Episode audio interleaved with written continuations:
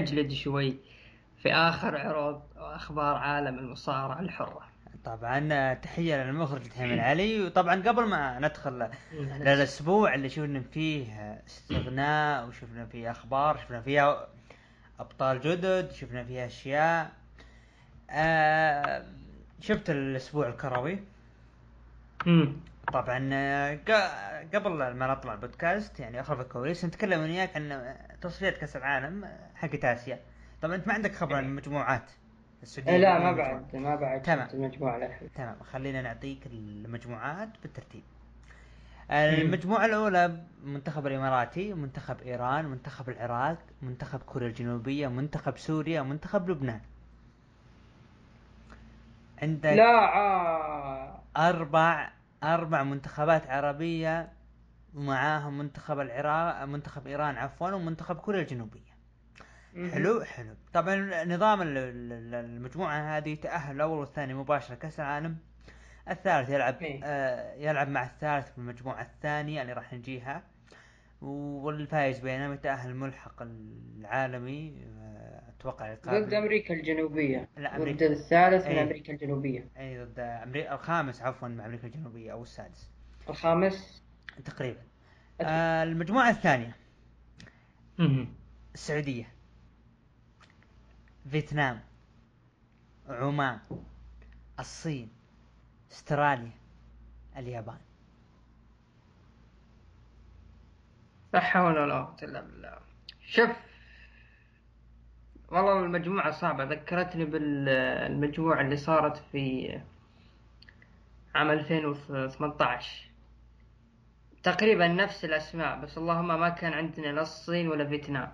وكذلك عمان ما كان موجود. كان كان عندنا اللي أذكره الإمارات وتايلاند. أه يعني بالنسبة لي أحس إنه الاتحاد الآسيوي قاعد يكرر المجموعة. أه يبغى يسوي تنافس بين آه، المجموعة واحدة. يعني يبغى يكون في مجموعة نارية ومجموعة يعني ها اللي هي المجموعة اللي ما حد يتابعها. فما هو بحاب حابين يحطون المنتخبات الكبيرة مع ذولي علشان لا يطلعون بمستوى باهت. فحطوا أقوى يمكن أقوى ثلاث منتخبات في آسيا.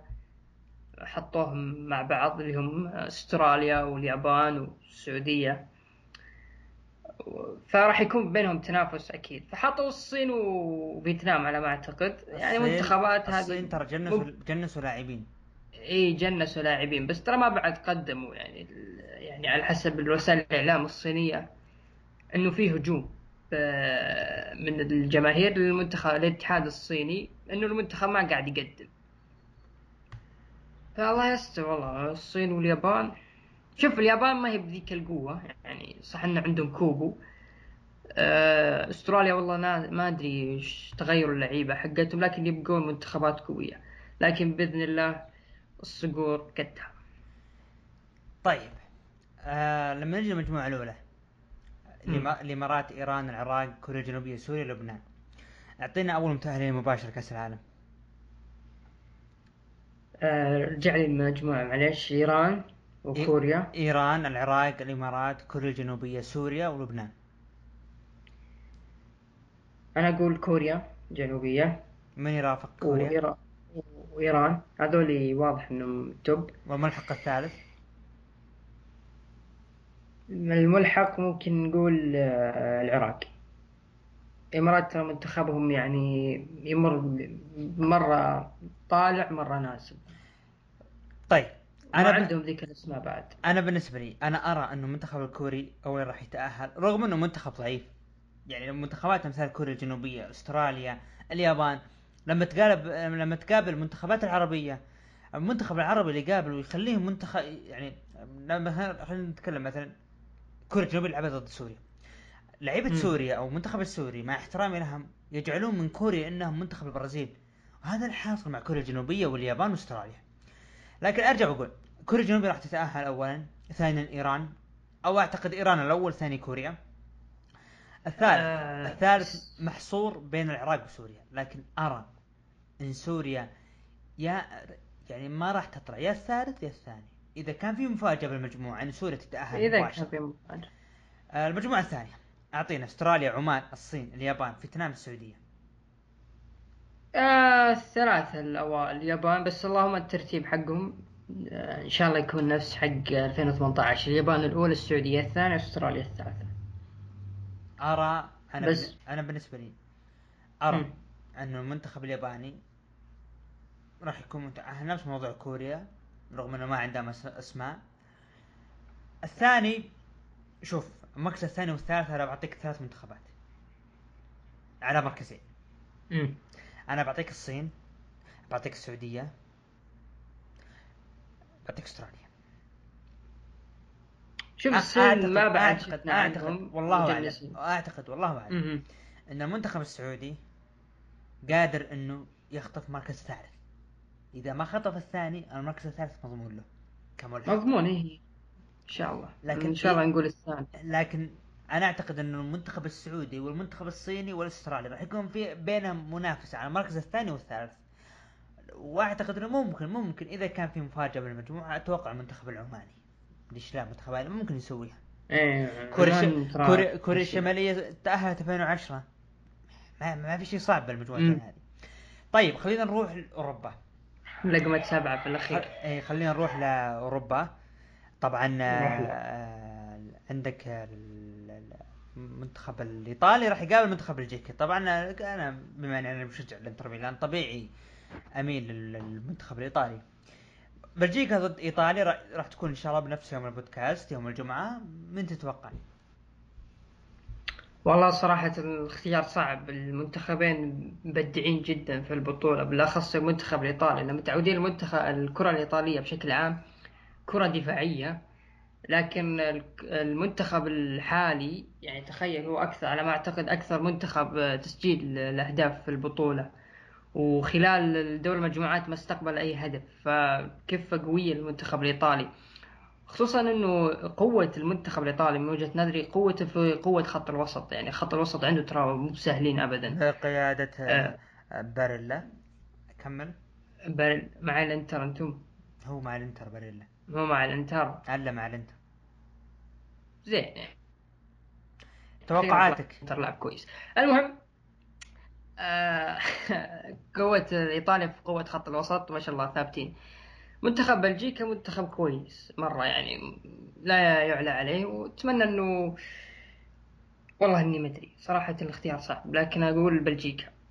أنا مع إيطاليا. طبعا بلجيكا بقيادة لوكاكو إذا تأهلوا أنا راح أكون مبسوط لكن كل القلوب مع إيطاليا.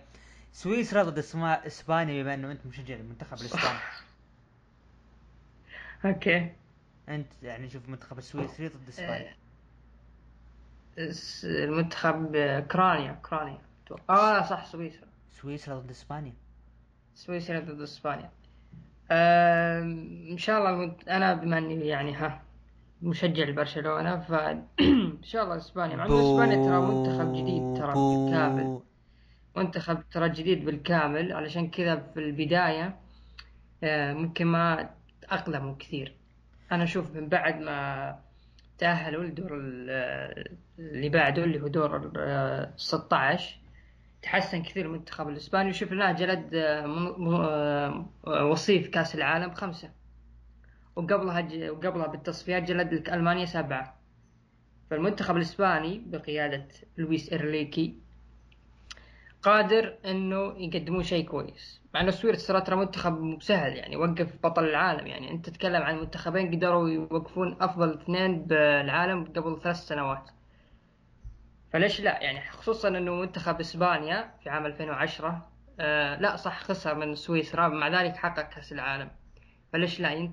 يفوز على سويسرا وياخذ أمم أوروبا. آه طبعا نقطة نظام. أنت ذكرت إن المنتخب الإسباني فاز على ألمانيا 7-0 بالتصفيات 7-0. وهذا غير صحيح. المنتخب الإسباني فاز على المنتخب الألماني 6-0 بالبطولة الودية اللي هي بطولة دوري الأمم الأوروبية. عموما عموما عموما سيرجيو راموس. الأمم الأوروبية رسميا طيب سيرخيو راموس. ماكس آه خسارة عدم استدعاء ولا لا؟ وهل المنتخب الإسباني ما لقى ظهير يمين؟ أكيد آه، سيرخيو راموس يعني آه، برغم إني أكرهه لكن آه، افتقد ال- المنتخب الإسباني في الدفاع.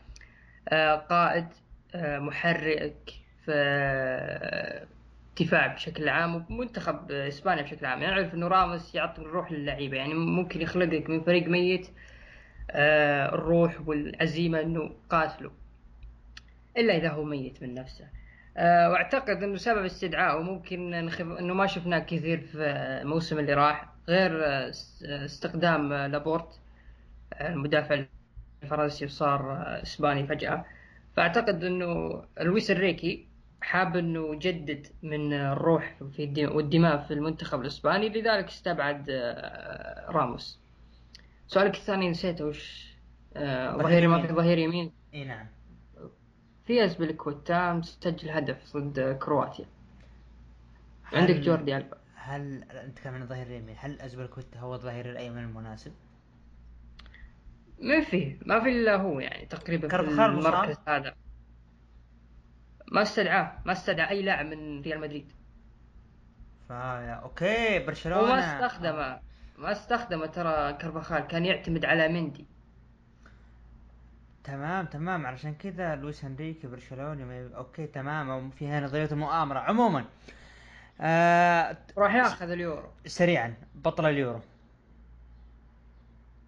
آه بلجيكا.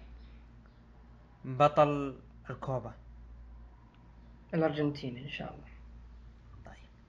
أنا أعتقد إنه إيطاليا هي الأقرب. بالنسبة للكوبا أمريكا أكيد أتعاطف مع المنتخب الارجنتيني علشان خافير زانيتي واللاعبين اللي قدموا مسيرة رائعة من من الأرجنتين خصوصا يوم لعبوا مع الإنتر. آه، لكن أرى أن البرازيل هو المنتخب الوحيد المتكامل.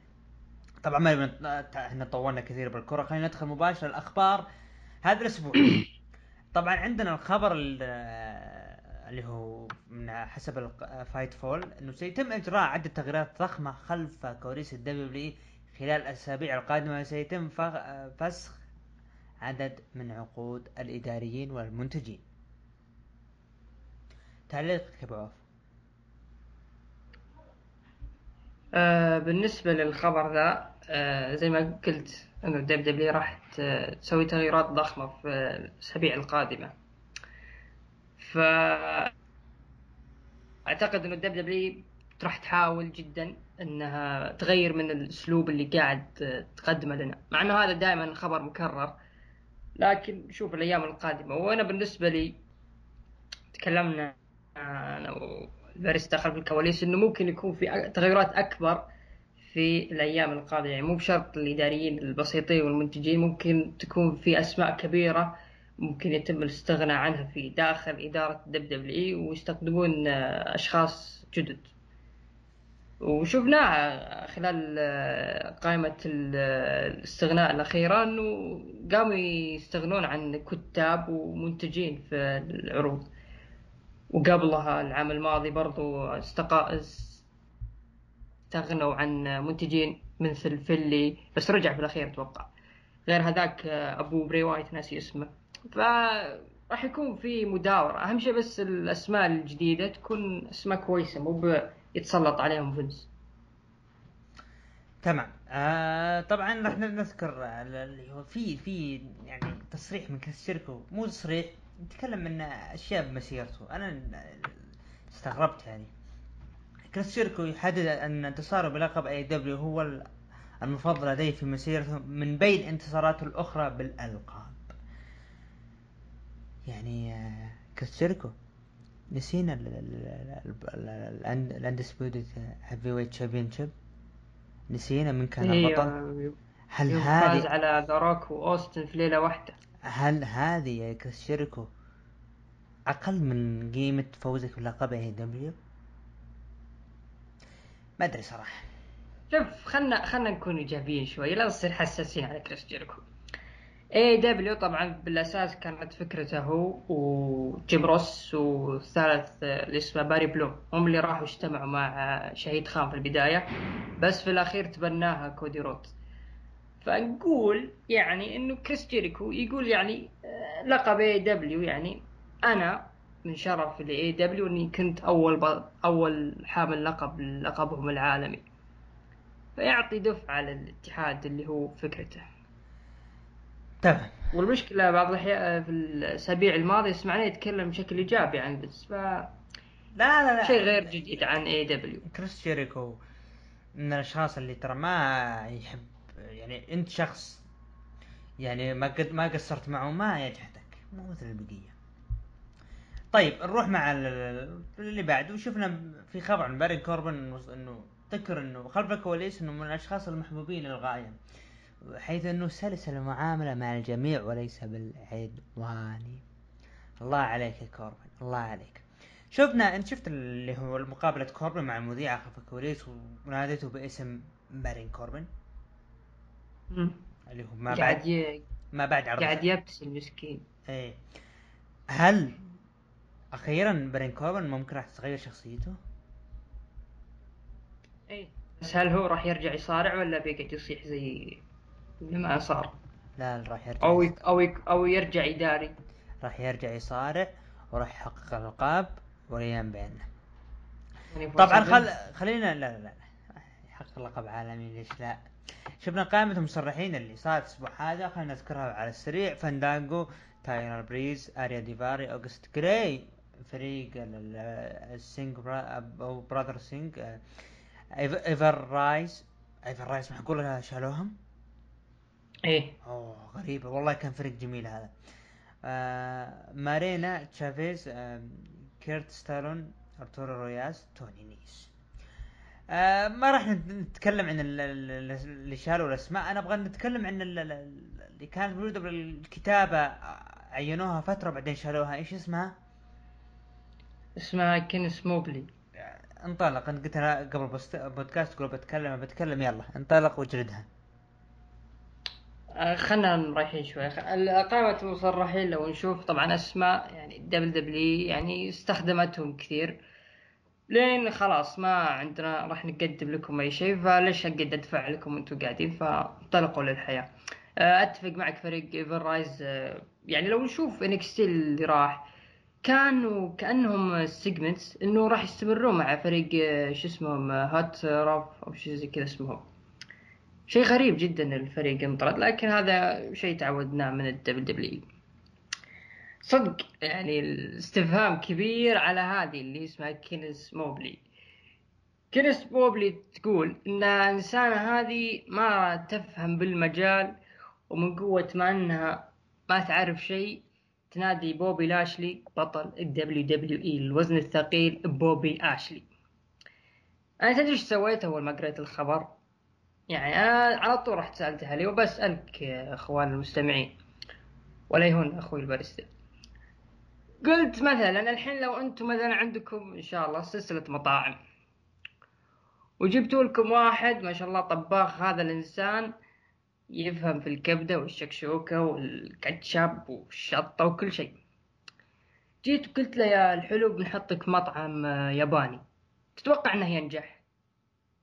يعني- يس- يسوي سوشي باليابان. آه س- يسوي عفوا عفوا. سوشي سو- محروق. لا السوشي بالكبدة. أيوه أكيد ما راح ينجح. وين ينجح معي بالحلال وين؟ يعني إذا أنت بتدخله دورات ما هي مشكلة. بس إنك والله والله بدل ما تحطه في بوفيه تحطه في مطعم ياباني. حتى لو تقول له تعرف اليابان؟ يقول لك إيش هذا؟ يعني إيش إيش يابان؟ غريب غريب جدا من ال WWE أنا ما أتوقع إنه فينس هو اللي مختاره من نفسه. أكيد في واحد شو اسمه مادحها عند فينس وإنه هذه الكاتبة العظيمة اللي راح تغير مسار الاتحاد. في الأخير هي اللي زحلقت ب Raw وشوف الحين قاعد ينخفض. فغريب جدا جدا جدا اللي قاعد يصير في داخل كتاب وإداريين والمنتجين في ال WWE خلال أس- أسبوعين ال WWE غريبة جدا غريبة غريبة جدا جدا. ذكرونا بفينس روسو. إنسان يعني عبارة. عن كوميكس و إيه كاتب قصص وجرايد وصحف وجابوه في المصارعة. فش شيء غريب جدا جدا جدا. تمام. خ... خ... أنا مشكلتي إنه ليش يجيبون الأسامي اللي زي كذا؟ دام أنتم ما تعرفون ال history حقها. غلط. جيبوا أشخاص مختصين بشيء اسمه عالم مصارعة. شاربين مصارعة. بكل صراحة. عموما خلينا نبدأ مع العروض ال- الأسبوعية. نبدأ مع نتائج عرض 205 Live شفنا آه، جيرو ضد آريا ديفاري. آريا ديفاري بآخر مباراة له انهزم ضد جيرو. ودع أوغست جراي بآخر مباراة له ضد جريسون وولر. فاز فيها أوغست جراي ودع ودع نعم ودع ودع ندخل الآن مباشرة إلى عرض آه، SmackDown. طبعا آه، شفنا بداية. تبغى SmackDown عندك ولا عندي؟ لا لا انطلق. انطلق. أنا أشوف انه تكون عندي ذبات على SmackDown فإذا أنت تبغى تمسكها ما عندك مشكلة. آه عادي. آه شفنا مو مشكلة. آه خليها عندي. شفنا اللي هو ظهور لقطات من المباراة اللي صارت الأسبوع الماضي فتحت عن عرض اللي هي مباراة الميستيريو ضد رومان رينز فتح العرض بول هيمن. رومان رينز وبول هيمن تكلم قال من ودى ري ميستيريو المستشفى وظهر جيمي أوسو تحدث بأنه قال أنا تواصلت مع جاي لكنه ما جاء وزعلان منك يا رومان. آه ورومان قال بأن العائلة ما تكتمل يعني بدونه لكن آه جيمي قال أنا أقدر أصير مكانه. قال رومان ما عندك أي مشكلة إذا تقدر أثبت لي. رأيك بقى بدايه العرض؟ آه واضح إنه في SmackDown حابين يكبرون يكبرون من سيناريو العائلة ذي اللي ما أدري إيش سالفة أمهم. آه طبعا قال اذا قال بول هيمن إنه راح يعترفون بك كزعيم وراح يكون في خصم في نهاية ال- العرض. آه وجود جيمي أوسو. هل جاي أوسو أخذ إجازة من ال WWE وما راح يرجع عشان كذا حطوا جيمي والغريب في الأمر إن جيمي قبل أسبوعين قاعد يهايط وأنا اللي بسوي وأنا اللي بثبت وآخر شيء واضح إن رومان اعطاك كف قبل بداية خلف الكواليس وقال خلاص بكون يدك اليمين اي المشكلة المشكلة إنه أبو عوف إنه الأسابيع الماضية كان طلع بشخصيته إنه أنا ضد رومان رينز بأنه حنا نصير. نصير عبيد عنده زي كذا و- وش اسمه وإنه يامرنا وينهى زي كذا أنا أنا بكون أنا مختلف أنا اللي راح أمسك المين ايفنتر وحالته حالة في النهاية آسف طيب إيش اللي صاير؟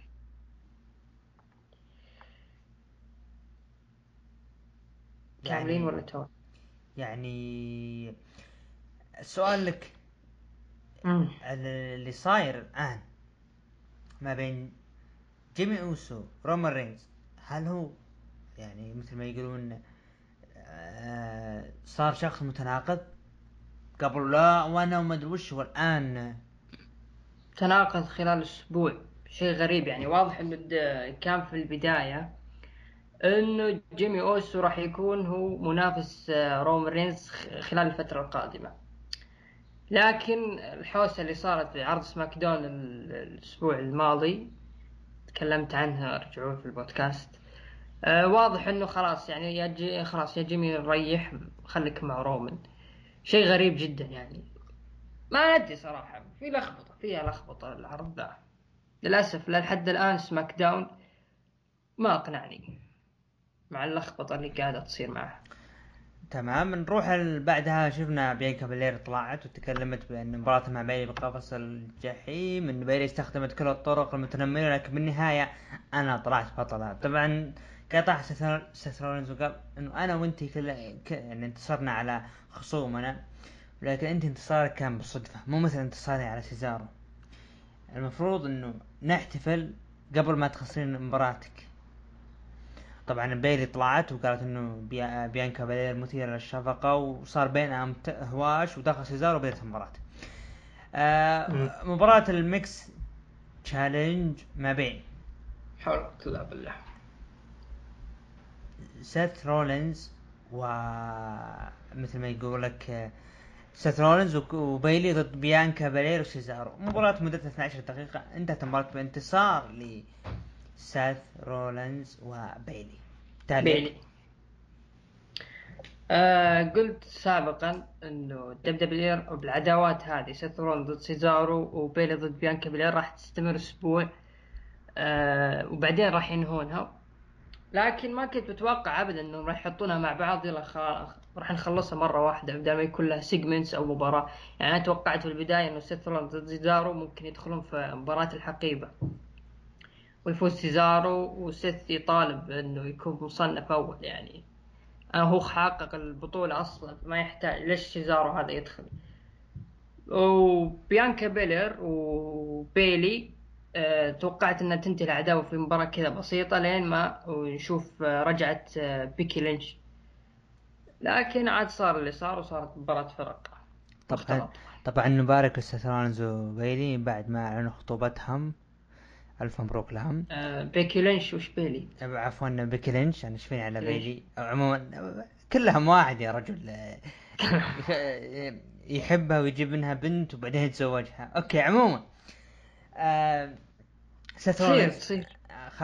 خلف الكواليس آه، تكلم مع آدم بيرز قال إنه يعني يعني إنه آه، انه خلاص جاء وقتي وقال آه، آدم بيرز إيش تتكلم. قال رومان رينز عنده خطاب عن منافسه وأنا هو الشخص المنافس له وأنا اللي أستحق الفرصة.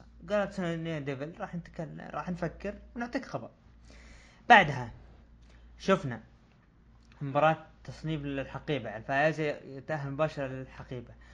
بيج إي ضد أبولو كروز انتهت مباراة انتصار لبيج إي خلال 13 دقيقة. نعم نعم أبولو كروز حامل لقب القارات اللي فاز على بيج إي أكثر من مرة. ينهزم مباراة أسبوعية ضد بيج إي. بس مع ذلك المباراة كانت حلوة بينهم. السؤال ليش أبطال لقب القارات والالقاب وعفوا أبطال لقب لقبي القارات وأمريكا خلال السنوات الأخيرة لازم يدخلون بالماني إن ذا ليش ما يسوون مباراة لادر لهم ليش ما تكون مباراة فردية ليش حامل لقب يدخل مباراة آه، ال Money in the Bank انت قصدك يعني بطل القارات والولايات ما يدخلون المباراة؟ المفروض ما يدخلون، ليش يدخلون؟ تكلم عن السنين الماضية. امم سؤال أطرحه للمسؤولين المنتجين اللي كرشوها في ال WW. ما أدري غريبة، طبعا شفنا ظهور سامي زين مقابلة وسالت وسالها المذيعة سالت سامي زين إنه أنت هزمت كيفن أونز وطبعا أخي س... أنت شفت البرومو سامي زين؟ إيه سامي زين. والكون والعدالة و ما ما أدري ما حبيته أنا.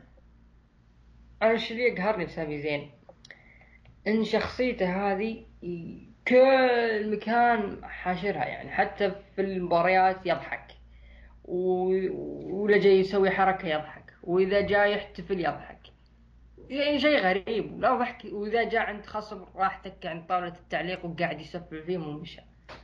طيب. تحس إنه سامي زين صار بثر في SmackDown. مو بثر. آه، البرومو اللي قدمه الأخير ما له أي داعي. طبعا كايلا قالت إنه راح تلعب مباراة كيفن اوينز اللي يفوز بينكم راح يتأهل مباراة الحقيبة. سامي زين اتهم المسؤولين بالمؤامرة قالوا جلسوا يتآمرون علي. وراح لآدم بيرس وتهاوش معه وقال إيش تسوي كذا من الكلام؟ قال خلاص آدم بيرس انت كذا؟ قال سامي زين. يعني قال طبعا شفنا آدم بيرس عصب. قال أوكي سامي زين خلاص مباراتك انت وكيفن اونز راح تكون؟ last man standing آخر رجل يقف. بعدها أعلنت سونيا ديفيل عن المتأهل لمباراة الحقيبة وهي كارميلا ودخلت ليف مورجن قالت أنا جاية بطلب حقي من الكلام صارت مباراة بينهم كارميلا ضد ليف مورجن وفازت فيها كارميلا السؤال لك. كيفن اونز خلاص العرض القادم آخر عرض له وياخذ اجازه على كلام ديف ملتزر سؤال قبل هذا. الحين دام إنك راح تحط مباراة خاصة بين كيفن اونز وسامي زين ليش ما حطيتها في العرض الشهري؟ اثنين آه آه العداوة مكررة. مكررة زي ما قلت. حتى ال promos مكررة وكيفن اونز يطلع إنه مسكين مع إنه كيفن اونز ترى عارفينه.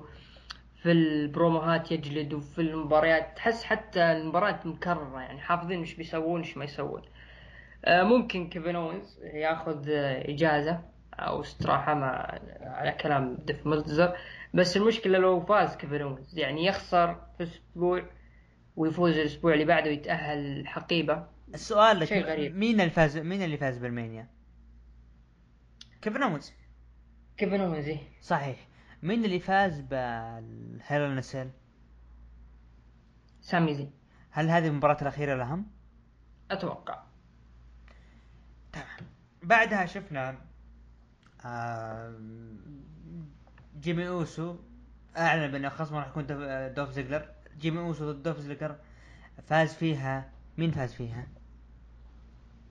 مين مين أعطينا الاسم.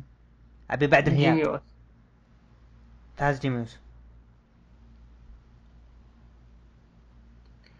بعدها. الرجال متحمس يبغى يثبت الرومان إني أنا قوي وأنا قوي وراح اكون head of table معك فأعطوه دولف زيجلر. حتى مباراته ما استمرت طويل تسع دقائق. كأنها مباراة استهبال. أو دولف زيجلر أصلا شلون طلع كذا فجأة حطوه مع الخصم ضد جيمي اوسو ما في بينهم أي touch يعني كذا شافوا دولف زيجلر قاعد بدال ما نكرشه حطوه في المباراة بعدين نكرشه بعدين. ما أدري عنه. أنا صدق متى اخر مرة شفنا دولف زيجلر. آه، تصدق إنه من كثر ما كنت ناسيه كنت كنت حاسب إنه حامل لقب القر... آه، لقب الفرق. إي آخر مرة ضد مع درو ماكنتاير إي لا لا لقب مع بوبي رود عرض SmackDown نسيت. قبل كم شهر؟ هذه مع بوبي إي صح صح صح. طيب فاز جيمي اوسو خلال تسع دقائق. بعد المباراة شفنا ظهور بول هيمن مع رومان رينز وتحدث بول هيمن بأن رومان رينز هو الزعيم ويجب الاعتراف بأنه هو رأس الطاولة على الكل. ولنا نحتاج إلى اختيار المنافس لأنه لا يوجد. وشفنا أسماء كثيرة لعبت رومان رينز. نتكلم عن الفيند نتكلم عن برون سترومان نتكلم عن سيزارو نتكلم عن إيج. نتكلم عن داني براين هذول ال- إلى هذول الخصوم ما قدروا يجارون رومان رينز. خلاص. ما ما لذلك ما إحنا محتاجين نختار منافس إلين ما شفنا. دقت موسيقى ايج ايج رجع بعد غياب يدخل وتجالد رومان رينز ودخل جيمي أوسو وانتهى المشهد بإيج. يعني متكي يعني بالحلبة ورومان رينز هرب. وبذلك تحدد رسميا المباراة في عرض Money in the Bank مع بين ايج ضد رومان رينز رأيك باللي صار بال main event وش ذا الزعيم اللي يهرب ما حبيتها؟ آه ظهور ايج طبعا في البداية نقول للباريستا إنه ايج ما ظهر في عرض مع الجمهور. ظهر في آخر عرض في ThunderDome ان قلت راح يرجع في الجمهور. آه اثنين. للتصحيح. مباراته راح إيه. تكون في جمهور ولا لا؟ جمهور بس شكراً لك. رجع رجع في عرض في جمهور ولا لا؟ آه رجع عرض في جمهور آه، بقاعة ال ThunderDome هم يشوفونه إيج. إيج أنا قلت إنه راح يرجع لكن ما حددت إنه راح يلعب مباراة ولا لا نعم رجع راح تكون مباراته بتواجد الجمهور أكمل طيب نشوف طبعا مباراة ايج ورومان طبعا هذه مباراة تعتبر مباراة القرن بالنسبة لفينس مكمان spear ضد spear بدل جولدبرغ آه ظهور ايج أنا بالنسبة لي علشان يعطون العداوة آه جو كثير. العداوة اللي صارت في ألمانيا آه داني براين أكل الجو عليهم وعشان كذا حطوه في مباراة ثلاثية. فممكن نشوف الأيام الجاية آه ظهور ايج عداوته مع رومان. آه، هل ممكن تكون آه، مباراة نشوف فيها تدخل جيمي أوسو على رومان أو إيج. هل نشوف مباراة خاصة؟ الأيام الجاية راح تحدد. آه، السؤال على طار جيمي أوسو. ممكن آه، يدخل مباراة التصنيف؟ والله يدخل مباراة التصنيف و... لا كذا كذا رومان كذا يكون في تناقض برضو. أنت ليش داخل؟ دام أنت بتثبت بتكون يد رومان رينز. اليمنى هو متناقض أصلا مع نفسه شوف- شوف. فما في مشكلة شوف. يتناقض مع متى أنا بالنسبة لي SmackDown الأسبوع ال- الأسبوع هذا اللي هو عرض الجمعة أو يوم مم. السبت يعني صباحا عندنا أنا بالنسبة لي أنا أرى إنه SmackDown هذا راح يبين أشياء كثيرة كل شيء كل. شيء موضوع الحقيبة وكل شيء أنا راح نتكلم بالعرض القادم ل SmackDown نتكلم إنه إيش بيصير مع موضوع جيمي اوسو وكل شيء طبعا مشاهدات SmackDown الأسبوع هذا حصل على مليون و700 ألف مشاهد. آه تق... نروح للتقييم. عطنا تقييمك في SmackDown. آه، أعطيه خمسة. خمسة من عشرة. آه. بالنسبة لي أنا أعطيه أربعة ونص من عشرة علشان بارين كوربن آه نروح لتقييم المتابعين. قيموه من تسعة لعشرة بثلاثة وثلاثين بالمية. ومن خمسة لثمانية قيموه باثنين وخمسين بالمية. طبعا على الغالبية يتفقون. وخم... وأقل من خمسة. قيموه عشر بالمية. آه هذا بالنسبة ل SmackDown مباراة العرض. بيج اي ضد آه، ابولو كروز آه، تمام تمام. طبعا آه، نروح الآن لعرض AEW الأسبوع هذا العرض اللي يعني شفنا فيه مباريات جميلة وحلوة أفتتح العرض بمقابلة مع سامي جيفارا وسأل المذيع عن مباراته مع MJF اللي بتكون يوم الأربعاء بال Main Event. لكن المفاجأة شون سبيرز هاجم عليه وضربه بالكرسي وقال شوف يا سامي أنا قلت لك ابى امسكك وأتمنى له الحظ بالأسبوع المقبل. سامي جيفارا MJF متحمس لها؟ هي المباراة مع MJF ولا شون سبير؟ لا لا لا مع MJF.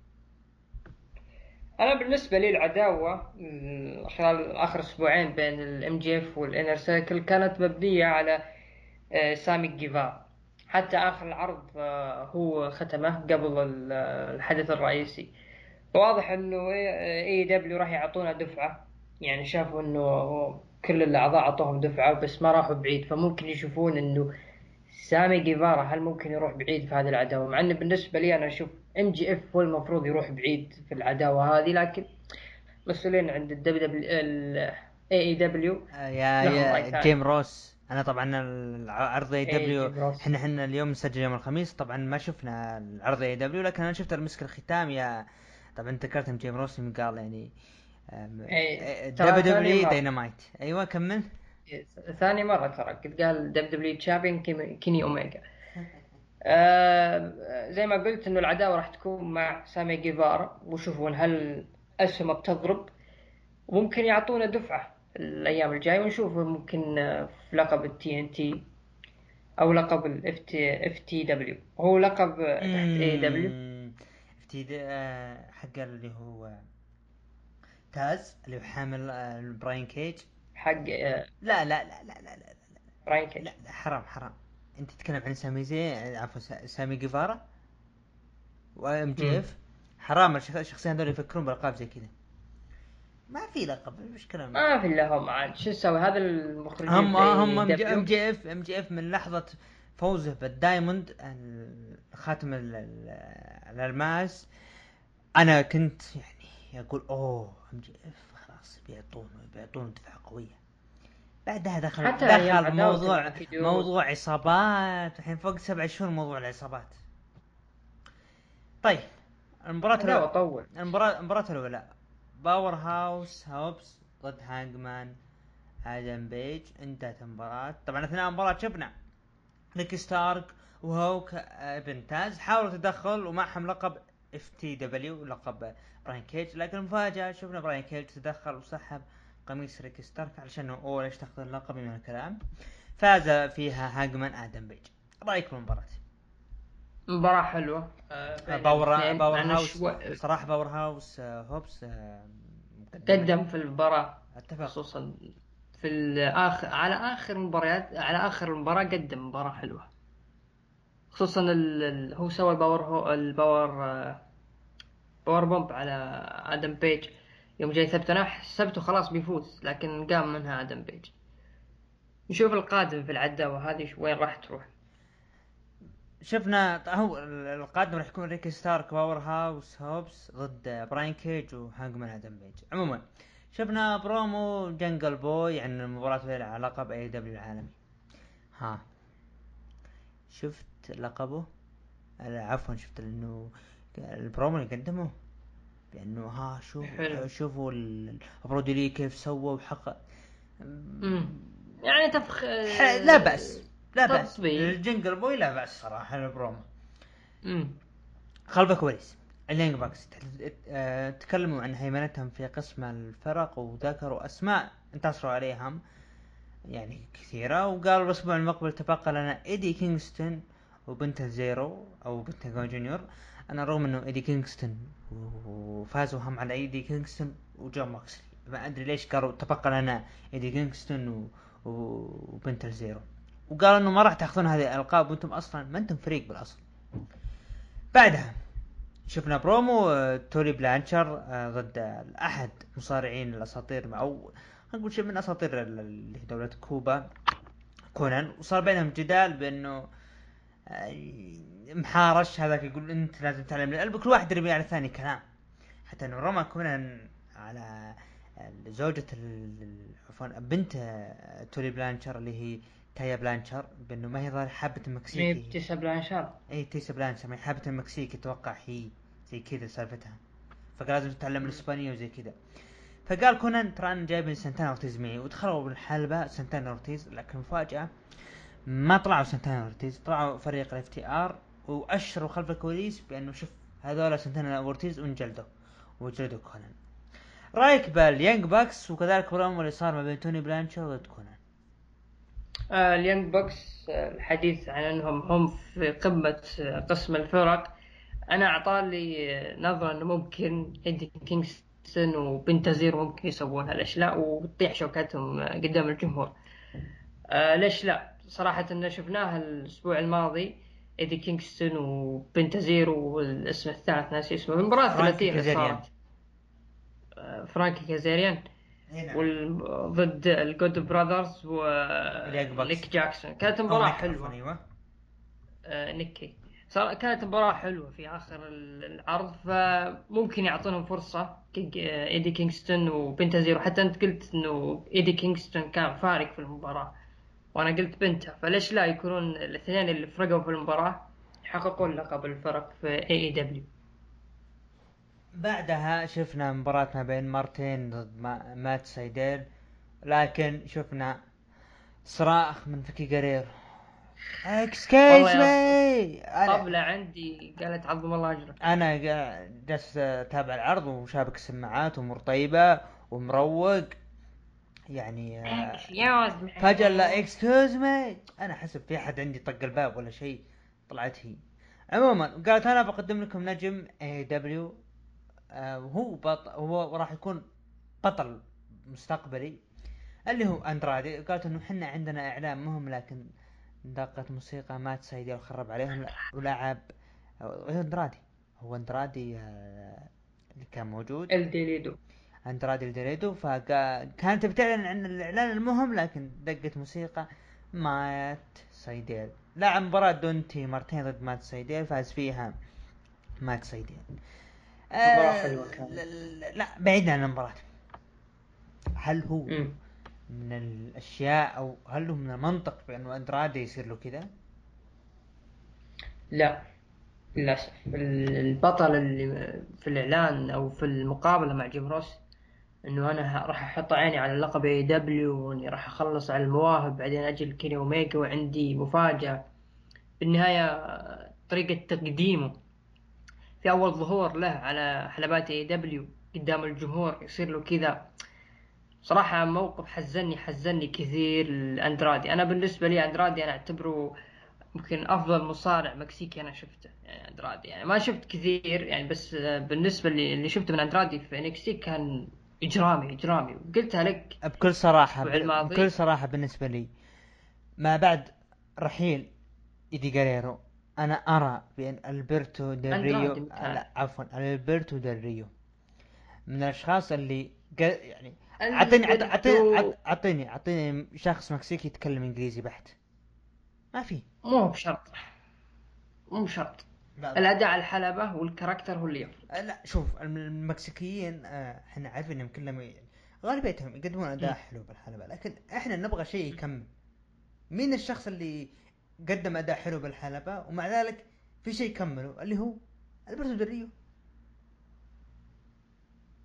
طيب بس أسلوبه في خارج الحلبة آه أثر على إيه هنا أنا نقطتي مشكلة ألبرتو دريو إنه مشاكله الشخصية هي اللي خربت عليه. ولا والله لو المشاكل ممكن هو مزاجي بعد نفس الوقت. لو مو مزاجي نعم. لولا المشاكل الشخصية ممكن يعني دريو يعتبر من الأشخاص اللي من المصارعين المكسيكيين الممتازين خلال آخر 11 سنة. لكن هو اندرادي راح. يجيبه صدقني ممكن ليش لا؟ اندرادي أندرادي. شفنا لوغوه بدأت تتحسن ليش لا؟ إذا بس إذا اشتغلوا عليه صدقني إذا اشتغلوا عليه AEW صح؟ مسكوا له سيناريو وخلوه بطلهم بشكل ممتاز. ممكن هو الكرت اللي راح تتحسف عليه دبليو دبليو طوال ما إي دبليو عايش. هذا بالنسبة لي. وهل المفاجأة زيلينا فيجا؟ ما أعتقد. على الترويج وهذا ما أعتقد. ممكن ما لكن أعتقد. لكن المفروض إنه يكون شيء أكبر. طبعا جنغل بوي خلف الكواليس آه، وقال إنه. إنه اليوم هذا هو أهم يوم بحياتي وشفنا كريستيان كيج دخل وقال وأكد على كلام قال فعلا إنه يو... إنه اليوم هذا يوم مهم لك واعطاه كم نصيحة قبل مباراته. جيد آه جالسه تروج للمتجر اي دبليو ما أبغى أتكلم أكثر من كذا. خلف الكواليس. ال Pinnacle بقيادة MJF تحدث عن هجومه على كريس وكذلك شون سبيرز بهجومه على سامي جيفارا وقال انه الجميع زعل بهجومي على دين مالينكو. لكن دين عمره بالستين وكبير بالعمر. المفروض أن أنتم تشكروني اني أنا أعطيته تقاعد مبكر. ولكن شفنا مفاجأة هجوم كريس جيريكو وهيكر عليهم ووصلوا للحلبة. وشون مسك الكرسي ويبي يضرب كريس جيريكو لكن دقت موسيقى سامي جيفارا. وأنقذ انقذ كريس جيريكو وجلد عصابة Pinnacle وهربوا. ومسك المايك سامي جيفارا قال MJF اذا أنت تتكلم بأغنيتك إنه أنت الأفضل. إني أنا better than you من هالكلام. الأسبوع المقبل ابثبت إني أنا أفضل منك أصلا وأفضل واحد بالمصارعة رأيك ال- خلينا نتكلم عن عداوة ال Pinnacle وال Inner Circle. مستمرة. لكن مستمرة. لكن لكن بمباريات فردية. هو شوف بالنهاية العداوة زي ما قلت في البداية راح تكون على سامي جيفارا يعني مهما سووا الاثنين كريس جيريكو وجيك هاجر يعني شفتهم اليوم انجلدوا رغم إنهم الأسبوع الماضي قدروا عليهم لكن ذا الأسبوع نفس المصارعين جلدوهم. إيش معنى يوم جاء سامي جيفارا صار ال superhero وأنقذهم وهو عصل فزي ما قلت لك العداوة راح تكون مبنية على سامي جيفارا و MJF. أه نتمنى تكون مباراة كويسة هذا اللي أقدر أقوله. لأن عداوة العصابة بتطول دام إنه MJF موجود. بعدها إيثن بيج ضد بير برونسون فاز فيها إيثن بيج بعد مباراة قال داربي ألن. أنا ترى ما انتهيت منك. حتى تثبيتك ما راح يكفيني وأتحداك بمباراة. طبعا وش المباراة اذكرها؟ أنا ما نسيت اكتبها أه coffin match اللي هي مباراة النعش. coffin match. بعدها إيثن بيج إيش رأيك فيه؟ يا أخي قبل قبل ما تترك يا أخي أنا أرى إنه AEW عندهم أسماء فرديين بس ضايعين معهم.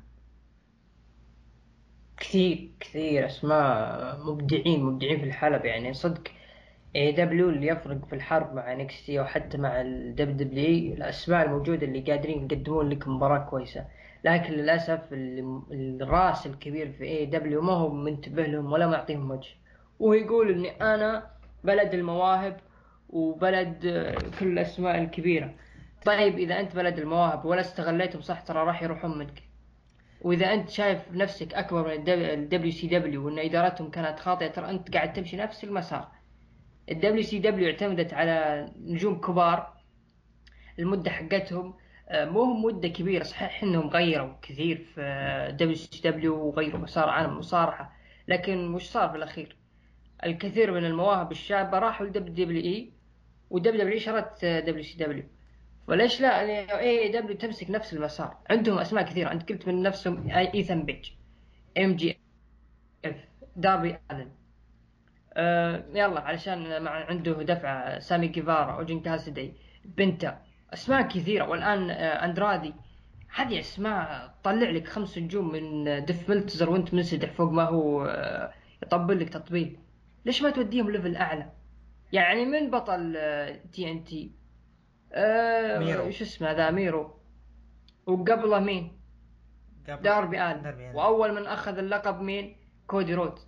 وأول من أخذ لقب AEW كان كريس جيريكو. وبعده مين؟ آه، جون موكسلي. هذه نجوم آه، كبيرة. وخلاص يعني ممكن آه، فترة وينتهون. لا لا لا عفوا عفوا. عفوا عفوا. آه داربي النجوم اللي عندك ما استثني؟ استثني بس داربي ألن. مم. شوف آه أنا أرجع وأقول والله العظيم صدقوني. AEW إذا ما قدرت تمسك مواهبها صح ما قدرت تبني خطط صح نهايتها TNA مثل نهاية TNA لا ما هذا ما- الكلام ما- اللي أقوله. ما نتكلم WC لا TNA طيب شفنا The Bunny لعبت ضد كريس ستاتلاندر آه، إيش رأيك في ذا باني؟ نتغزل فيها ولا والله ولا ما والله نقدر؟ عط... هي ولا ولا ذا كان- ذا بليد يسوي لنا مشكلة اللي كانت شو اسمه في تي إن اي باسم آلي أعتقد لا دقيقة خليني أبحث عنه أتوقع اعطينا أعطينا. رأيك وأنا ببحث عنه والله تبي الصدق اعطيته مباراة سكيب ليه؟ والله صدق حرام عليك. ذا باني. ذا تكلم باني عنها طيب. ها؟ تكلم عنها طيب. خلينا ن- نتأكد. خليك معي. ذا باني 2021 مهم. دبليو أيوه. أي نعم هي اللي كانت. هذا مكتوب اسمها. هي كانت اسم آلي. هذه كانت ممتازة أيام امباكت مع تيسا بلانشارد. كان مسوي شغل حلو. تمام. بعد المباراة شفنا ذا بليد هجم على اورنج كا- كاسدي وشفنا فريق تي اتش 2 هجموا برضو على اورنج كاسدي واحتفلوا. يعني هو من بطل وجلده ال main event. كيني اوميجا بطل AEW العالمي ضد جنجل بوي على لقب أداء AEW العالمي أثناء المباراة طبعا شفنا هجوم من عصابة كيني اوميجا والجراسيك إكسبريس ومع وتدخل معهم فرانكي كازاريان فزع مع جراسيك إكسبريس.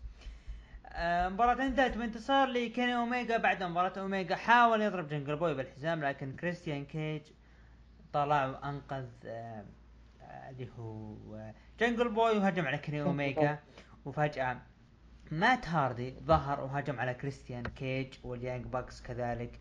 تدخلوا وهجموا على كريستيان كيج. وانتهى العرض باحتفال كيني اوميجا باللقب وهذا كان عرض AEW رأيك بال main يا أخي صار وكريستيان كيج؟ main event فيه لخبطة يعني المباراة كانت حلوة بين كيني اوميجا وجنجل بوي يعني حتى سووا السيناريو هذا انه ممكن جنجل بوي يسويها. لو ترجع للبروم اللي قدموه قالوا إنه يوم السبت في AEW يوم معروف بالمفاجآت. فليش ما يسويها؟ ليش لا ما يسويها جنجل بوي؟ حاول ضد كيني أوميجا لكن كيني أوميجا في عيون AEW إنه هو الهرم. لا أحد يقدر يوقفه. بس التدخلات اللي صارت يعني كريستن كيج وهاردي بويز العائلة حقتهم إيش دخلكم في كيني أوميجا؟ مات هاردي مات هاردي علشان آه، آه، مباراة ضد كريستيان كيج. عفوا عداوته مع كريستيان كيج. كريستن كيج جاي يفزع بس بياخذ جنجل بوي وبيمشي. واليانج باكس وش جابكم مع الهاردي بويز؟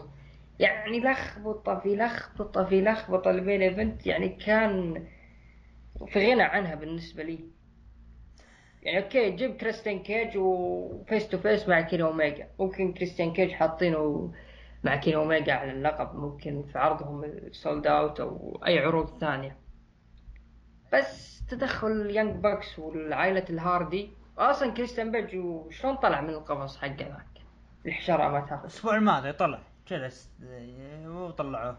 والله. طيب. شوف مشاهدات عرض الأسبوع هذا العرض AEW حصل على 649 ألف مشاهد.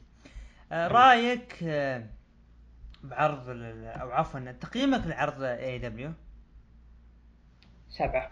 سبعة من عشرة. عرض عرض كان كويس جدا جدا. مباريات ومواهب قدروا يقدمون أداء حلو على حلبة والكاركترات بس السلبيات العرض آه أندرادي. excuse me أيوه. و excuse me حتى مباراة ال tag team كانت مو بالمفروض الأسبوع ال- ولا أجلوها الأسبوع اللي بعده. الأسبوع القادم. الأسبوع القادم. بس هذه السلبيات بالنسبة لي اللي أثرت في العرض. يعني ظهور أندرادي سيء جدا. أفضل مباراة.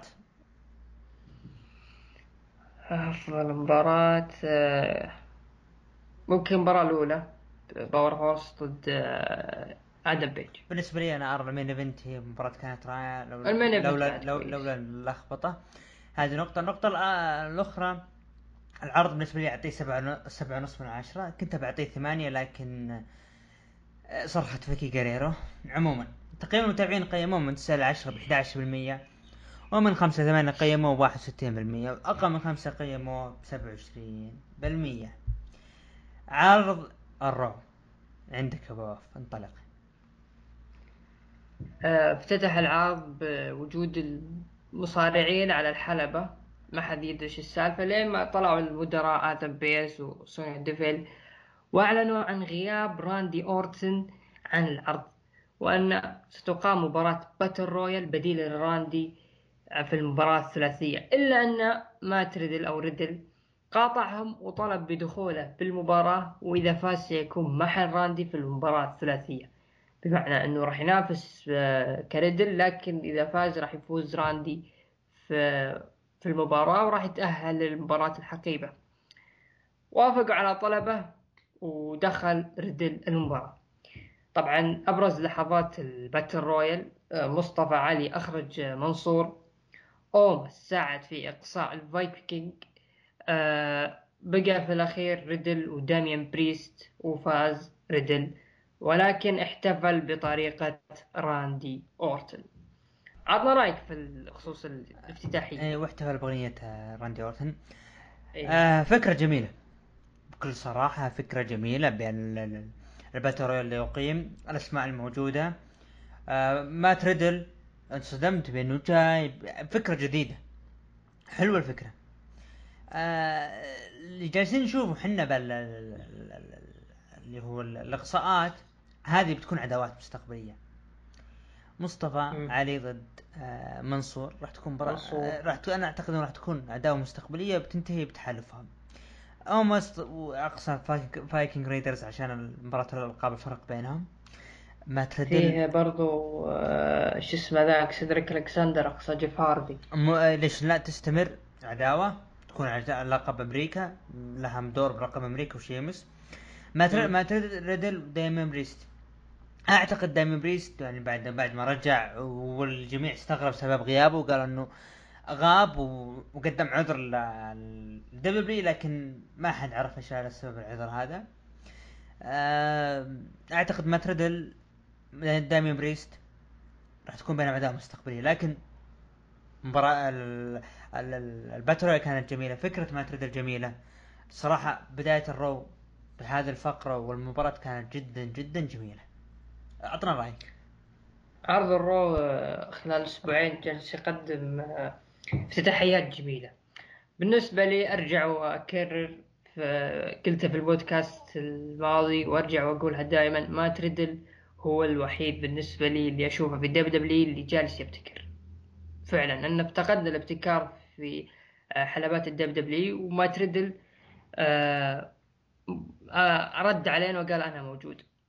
بالنسبة لي دخول مات ريدل في مباراة ال- ال Battle Royal ودخوله في مباراة ال- الثلاثية اللي راح تصير بآخر العرض أنا يبدو لي إنه الإدارة عطت ثقتها الكاملة في مات ريدل واضح واضح إن اتضح للإدارة إنه مات ريدل هذا مصارع غير طبيعي. ممكن يكون اسم كبير خلال السنوات القادمة لكن راح يبنونه على خفيف. يعني شفنا إنه هو مع راندي أورتن بس علشان لا يخربها زيادة خلوه مع دامين بريست. يعني نجمين يعني كانوا في NXT ما شفنا لهم عداوة. استعجلوا فيهم ال WWE وحان الوقت لبداية عداوتهم في Raw.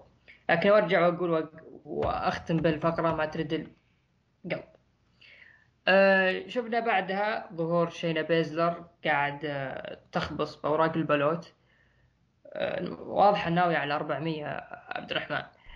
وكان معها جاكس ونايا جاكس وجيلارد وقالت شينا بيزلر إن راح تحاول تخوض نزال ضد نيكي كروس علشان تصحح ما حدث في الأسبوع الماضي. ولا تخلون أليكسا بليس تأثر عليكم. طبعا بعد ما توكلوا على الله أليكسا بليس كانت موجودة وراهم. بسم الله الرحمن الرحيم. آه بعدها في مقابلة صرح إيه جي ستايلز بطل الفرق بأن وضع مات ريدل مكان راندي أورتن قلل من فرصة الفوز آه، فوزه في المباراة ولكن من حسن الحظ أنه مات ريدل متعب في مباراة ال- ال Battle Royal وأنه درو ماكنتاير خاض نزال قوي ضد بوبي لاشلي. وهو في أكمل الجاهزية وهو مستعد للفوز بالمباراة والفوز بالحقيبة. وأنه راح يكون بطل العالم للمرة الثالثة في تاريخه وراح يركز على مباراة الفرق ضد ال Viking Raiders. أه تصريح ستايلز. هل تشوف إنه متناقض؟ ال- قال في البداية يقلل من فرصة فوزي وفي الأخير قال مستعد للفوز. لا شوف تصريح ستايلز آه تك- تكلم يعني أنا أنا لما شفت إنه يعني وجود هو أول شيء كان بيضخم مات ريدل بأنه وجود مات ريدل مم. راح يقلل من فوزي لكن مات ريدل راح يدخل وهو متعب. حلو. تمام. وذكر درو ماكنتاير دخل بنزال قوي ضد بوبي لاشلي كويس. حلو. ليش لا؟ آه بالنسبة لي ما في ما أشوف إنه في تناقض عكس ما هو كان تضخيم لمات ريدل وكذلك إنه يعني ضخموا بأنه فعلا مات ريدل قوي لكن ترى متعب. ما راح يقدر يجارينا. أنت عطنا رأيك. أنا بالنسبة لي أنت ضخمت مات ريدل أنا أشوف يستاهل. ترى النجم قاعد يقدم أداء حلو في ال Raw. وإنه ترى بوجود ستايلز ودرو ماكنتاير في حلبة واحدة. ومعنا ريدل آه، هذا يعطي إنه مات ريدل ترى قادر إنه يقدم مباراة جميلة مع أسماء ثقيلة. يعني مهما وضعت مات ريدل مع أي شخص في عالم المصارعة الحرة راح يعطيك من اللا شيء شيء مهم وبارز. وشفناها اليوم في ال... يعني تخيل لو مات ريدل مو مع راندي أورتن أو ما في مات ريدل وحطوا راندي أورتن وجابوا لك يلا تعال يا أي مصارع في ذا وخ- واطلع في المباراة الثلاثية راح تكون متقبل. لكن شوف فكرة مات ريدل فكرة كويسة وحلوة. والله حلوة حط مباراة battle royal وفوز نفسه واحتفل صدقني بطريقة ص- ترانسي صدقني حتى ومسك ال character راندي حتى بداية بداية العرض لما دخل اللي هو مات ريدل بانه جابوا ورقة قالوا هذه من راندي أورتن رسمة الأفعى إيه، جدا جميل. صح. هذه يبين لك إنه مات ريدل الدب دبليو راح تحط ثقتها الكاملة فيه وإن شاء الله إنه ما يخيب ظننا فيه. يعني انا شفنا مصارعين كثير في تاريخ الدب دبليو تعطيهم الثقة لكن فيهم هاجس إنه والله خايفين نستعجل فيه. لكن مات ريدل أنا أقول لا. بنوع على خفيف بس لا تخربونه. يعني في مباراة الحقيبة أتمنى إنه ما يخسر بطريقة يا رجل الدبليو. دبليو لما تعطي ثقة تعطي على الشكل. ما على شكل والله المصارع ترى قادر. يعني شفنا مصارعين كثير اعطتهم الدب دبليو الثقة وطلعوا. لارس سوليفان ما يعرف. المصارع يمين لارس- ويسار. كيف تعطونه ثقة وهم واثقين فيه؟ أنا ما أتك... أنا قلت لك في مصارعين الدب دبليو أعطتهم الثقة لكنهم فشلوا. في نفس الوقت في مصارعين ابتكروا وطلعوا أفكار ونجحت وصاروا أساطير. منهم ستيف أوستن وأندرتيكر وغيره إحنا نتكلم بالماضي. لا لا نتكلم آخر خمس سنوات. ما في. أوكي آخر خمس سنوات أصلا المواهب في الدب دبليو ما هم قادرين يعطونهم ثقة كاملة. يعني التركيز كله على نجوم ال- الصف الأمامي اللي هم الشيلد ولا شفنا في ساموا جو الدب دبليو اعطتهم الثقة بس إنه قالوا خلينا نبنيها على خفيف وشوف المسكين وين فيه الحين. سيزارو. جتها إصابة جتها إصابة ورجع وجتها إصابة والحين ودوه مع NXT واستغنوا عنه بعد. فدب دبليو يعني مشكلة في الثقة. سيزارو أنا بالنسبة لي خف حماسي إنه راح يكون بطل ال- الحقيبة لأنه ما في شيء يبين إنه ممكن سيزارو يفوز بالنسبة لي. يعني شفناه في ال- ال- المباراة ال- المختلطة هذه. يعني ما قدم ذاك المستوى يعني كان التركيز كله على بيانكا بلير وسيث بالنسبة لي. وفي نفس الوقت أنا أعتبرها هذه نهاية عداوه بينهم بين سيث وسيزارو. وسيث دخل بال main eventer طبعا تكلم في توكينج سمات ليش يدخلون إيدج وأنا موجود معهم. فواضح إنه سيزارو راح يبتعد عن الدائرة. هذا بالنسبة لي. أي تعليق بالنسبة للكلام اللي قلته؟ لا لا أتفق معك. آه، كل كلمة قلتها لكن دبليو آخر خمس سنوات أنا ما أحب ال- ال- المباريات اللي جالسين يقدمونها ويعطونها النجوم ما يستحقونها. هذه مشكلة. طبعا آه، ظهرت خلف الكواليس في الغوريلا قدام فينس آه، نيكي كروس باللبس الأصفر والأزرق وأنها متحمسة جدا للمباراة الحقيبة وأن لبسها آه، اللي هو لابسته هذا ال superhero يعطيها أنه تكون ملهمة جدا للصغار والأطفال وكل مكان.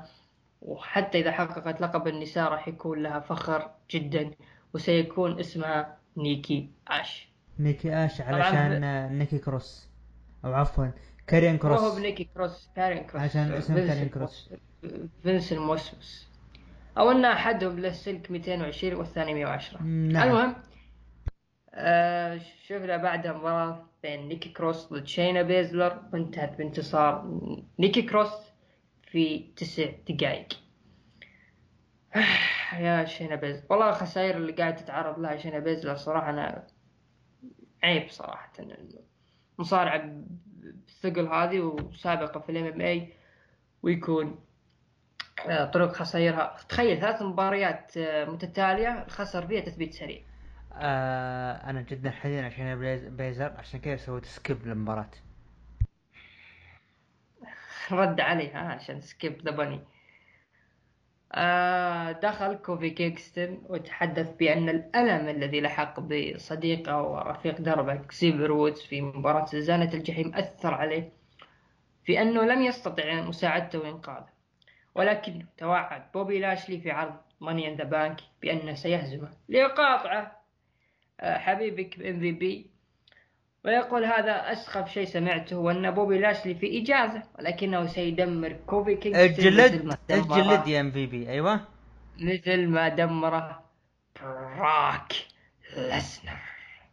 قال بوبي آه قص عفوا كوفي إن بوبي لاشلي لعب Hell in a Cell مرتين وأنه في إجازة وهذا يعطي أنه مؤشر بان كوفي لن آه بوبي لن يكون مستعد آه قبل المهرجان.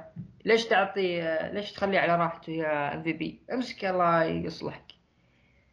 لكن قال ام في بي إنه من حسن حظك إني مصاب ولا جلدتك لينتهي البرومو بهجوم كوفي. آه عطنا رأيك في البرومو. هل تشوف إنه تكرار للي شفناها في آه ري ميستيريو؟ إنه أنا أثر علي مشهد زنزانة الجحيم وسأتوعد الخصم. هل تشوف إنه مثل فكرة آه، ري ميستيريو لا لا ابدا ابدا ابدا. رومان رينز دخل بأنه فكرته ب SmackDown بأنه أنا مسيطر على الناس و... و... وإذا أنتم ما أنتم مصدقين اسألوا الأبو والابن من عائلة الميستيريو. MVP مهم. من الأشخاص اللي رقم أو خلينا نقول رقم واحد في ال Raw من ناحية حديث المايك. آه جدا جميل. رقم واحد. جدا جدا جميل جالس يقدمه. يجلد من لا جلد جلد. لكن اللي أنا ما حبيته كوفي كينغستون تهجم على MVP. يا الجبان تهجم على شخص تمشي بعصا. يا جبان. هذا دليل على إن في بي MVP قاعد آه، يصغر نفسه إنه معي عصا وإني مصاب لا مصاب مصاب الرجال قاعد الرجال قاعد يركض يوم جاي يهاجم كوفي. عموما آه العداوه هذه اعتقد إنه بكل صراحة ماني متحمس لها إلا إذا بطل الحقيبه تدخل هذا شيء ثاني. طبعا ذكر إم في بي طاري بروك ليزنر. هل عودة بروك ليزنر تقترب؟ هذا يدل إنه بروك ليزنر انتهى عقده لكن آه ما راح يروح أي مكان لأنه راح يجدد. صح ولا هو منتهي عقده بس هل راح يرجع؟ آه. عودته قربت أكثر من ما مضى؟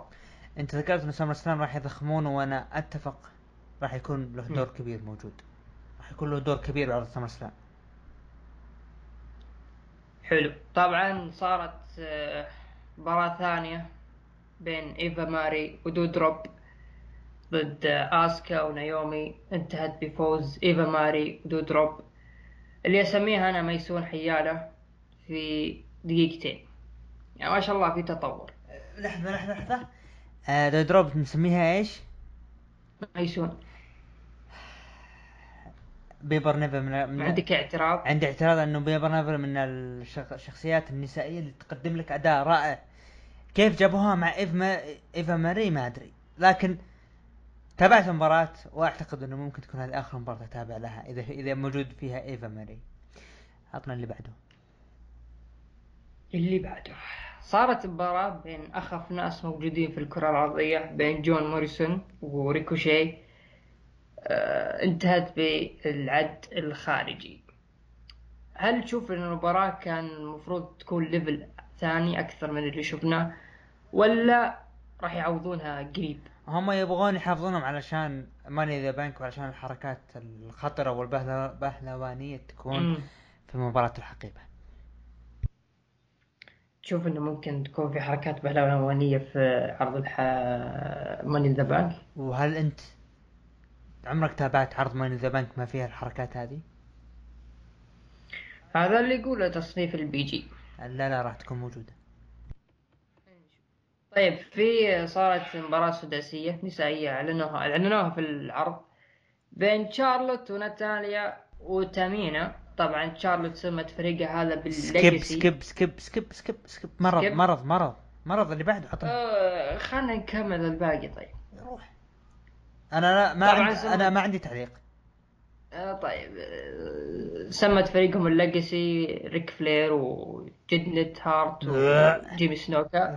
ضد آه، فريق ريا ريبلي وماندي روز. عرفت عرفت. عرفت ليش قلت skip أكمل. مم. نكمل الفاز شارلوت لكن هاجمت ريا على شارلوت بعد المباراة شفنا جاكسون رايكر آه، فصل فيه عرق وقاعد يضرب نفسه في الحزام. وكان في آر تروث والثاني شو اسمه آه، أكيرا توزاوا قاعدين يلعبون حبشة. وجاك آر تروث وجاء عند جاكسون وقال آه، ليش قاعد تضرب نفسك في الحزام يا أخي؟ تعوذ بالابليس قال جاكسون لأنه هذا تساعدني في التحكم في خصمي وبألا يهرب مني وأوسع ضربا رد عليه آر تروث بأنها فكرة حلوة وتصلح لأكيرا عشان لا يهرب ومعاه لقب 24 7 طبعا 24 7 آه، رجع في مباراة ال- ال battle royal. تغير خلال ثلاث مرات خلال دقيقة كاملة. طبعا كان لقب مع أكيرا توزاوا. فاز فيه درو غولاك بعدين جاك آر تروث وثبت درو غولاك وجاك آه، أكيرا توزاوا واستعاد لقبه من آر تروث. وبعدك يا عبد الرحمن جبت طاري الأسبوع الماضي وجاء. إي نعم رجع هذا. شفناه بال battle royal شفناه مباراة آه، أثناء تواجد جاكسون رايكر آه طبعا صارت مباراة بين جاكسون رايكر ضد آه إلايس. انتهت بفوز جاكسون رايكر خلال ثلاث دقائق. آه ننتقل للحدث الرئيسي. بين البطل السابق درو ماكنتاير ضد بطل الفرق ايج ستايلز ضد بطل ال Battle Royal مات ريدل. والفائز راح يكون في المباراة الثلاثية أو عفوا راح يكون طرف في المباراة آه، على لقب أو على حقيبة ال Money in the Bank. طبعا شفنا مباراة جميلة بين الثلاثي قدم مباراة حلوة. آه، شفنا سبوتات كثيرة من مات ريدل. طبعا مات ريدل آه، في أثناء المباراة. آه، أصيب في رجله وطلع وصارت بينهم مناوشات بين درو ماكنتاير وستايلز وعاد مات ريدل لكن بالنهاية فاز مات ريدل آه عفوا درو ماكنتاير خلال 26 دقيقة لينتقل. درو ماكنتاير لمباراة الحقيبة. السؤال هنا يا عبد الرحمن هل درو ماكنتاير أخذ فرص أكثر من اللازم وكان المفروض يرتاح؟ ولا ما في إلا هو من بين ال roster. لما تتكلم. لما تتكلم عن بناء Money in the Bank ضروري تحط درو ماكنتاير لكن كان المفترض إنه تك... تنتهي القصة بفوز مات ريدل ويدخل راندي اورتن ضد مات ريدل و Money in the Bank ويتساعدون وياخذون الحقيبه مع بعض. ليش لا؟ طبعا السبب غياب راندي أورتن عن عن العرض حتى الآن ما في أي كلام اي ما أذكره ابدا. ما في أي كلام عن راندي اورتن آه، لا من ديف ملتزر ولا من ال WWE. وأنا أشوف إنه طريقة حلوة آه، من مات ريدل إنه رفعوه. آه، تكلمنا عنها. طيب آه آه، مشاهدات عرض ال Raw آه، كان عدد المشاهدات مليون وخمسمية وسبعين ألف بانخفاض عن الأسبوع الماضي. تقييمك للعرض الأحمر ولا عندك تعليق قبل؟ لا لا لا آه تقييمي أنا أعطيه آه، خلينا نقول ثمانية ونص من عشرة. تقييمك؟ ثمانية ونص من عشرة؟ إيه. أنا أعطيه سبعة ونص من عشرة. طبعا آه، نروح تقييم المتابعين قيمهم من 9 ل 10 ب آه 5% تقييم المستمعين طبعا إيه. قيموه من 9 ل 10 ب 6% تقييم من 5 إلى 8 59% وأقل من 5 عطوه 35% الجمهور للمرة الثانية يتفق معنا. NXT يا بودا خليه NXT عندك. انطلق. أنا عندك. انطلق. نبغاك تتكلم عن NXT وعن ال Breakout وكل شيء. أوكي. نتكلم عن ال Break طيب آه، افتتح عرض NXT بالمباراة الثلاثية التصنيفية آه، للمصنف الأول على لقب الفرق النسائية. كانت بين شوتزي بلاك هارت وإمبر مون ضد إيو شوراي وزوي ستارك وضد راكيل جونزاليس وداكوتا كاي. طبعا انتهت المباراة بفوز إيو شوراي وزوي ستارك وبذلك يكونون إيو شوراي وزوي ستارك ضد أبطال الفرق The Way في عرض The NXT The Great American Bash بعدها دخل كارين كروس القاعة لكن عندي آه، تعليق بخصوص مباراة البداية اللي صارت. آه إيه. بس بس كلمة موجهة لتربتش ترى راكيل كونزاليز هي بطلة لقب NXT النسائي مو بطلة فرق. أكمل. نكمل آه تعرض كارين كروس بهجوم من قرقانو آه لكن فكوا الامن بينهم. بعدها ظهر كيرن كروس على الحلبة وطلب حضور جوني قرقانو طبعا قال قبل إنه أنت جلدتني وأنا جلدتك فيا ليت تدخل معنا الحلبة. دخل جوني مبررا بأن هجومه يثبت بأنه أفضل وأذكى من كيرين كروس وسيثبت ذلك. شلون؟ دخل أوستن ثيري من وراء كيرين كروس.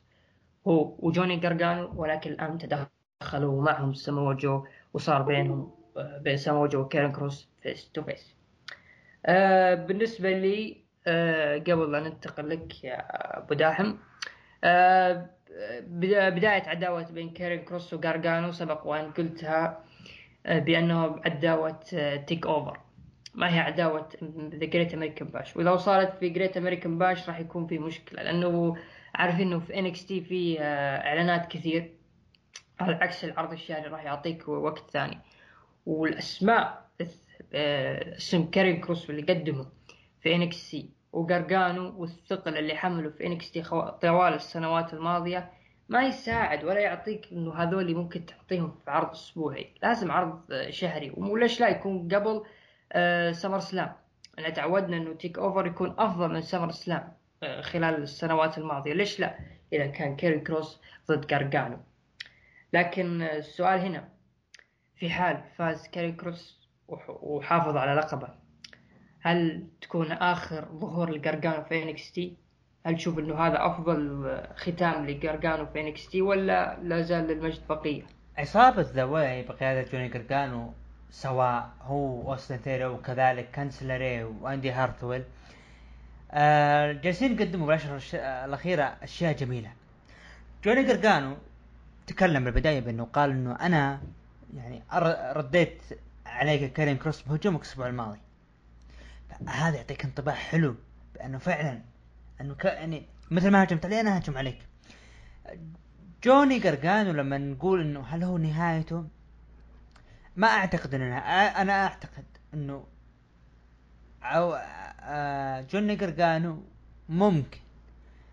WrestleMania القادم راح يظهر بالفول اوت لعرض ال Raw أو عرض SmackDown لكن ما أعتقد إنه قريب بيطلع لأنه محتاجينه NXT وبيكون خسارة إذا طلع الآن. عداوه حلوة مباراة حلوة بتكون أنا واثق فيها. كاريون كروس أنا مقتنع إنه راح يحافظ على اللقب لكن مين راح يكون خصم القادم؟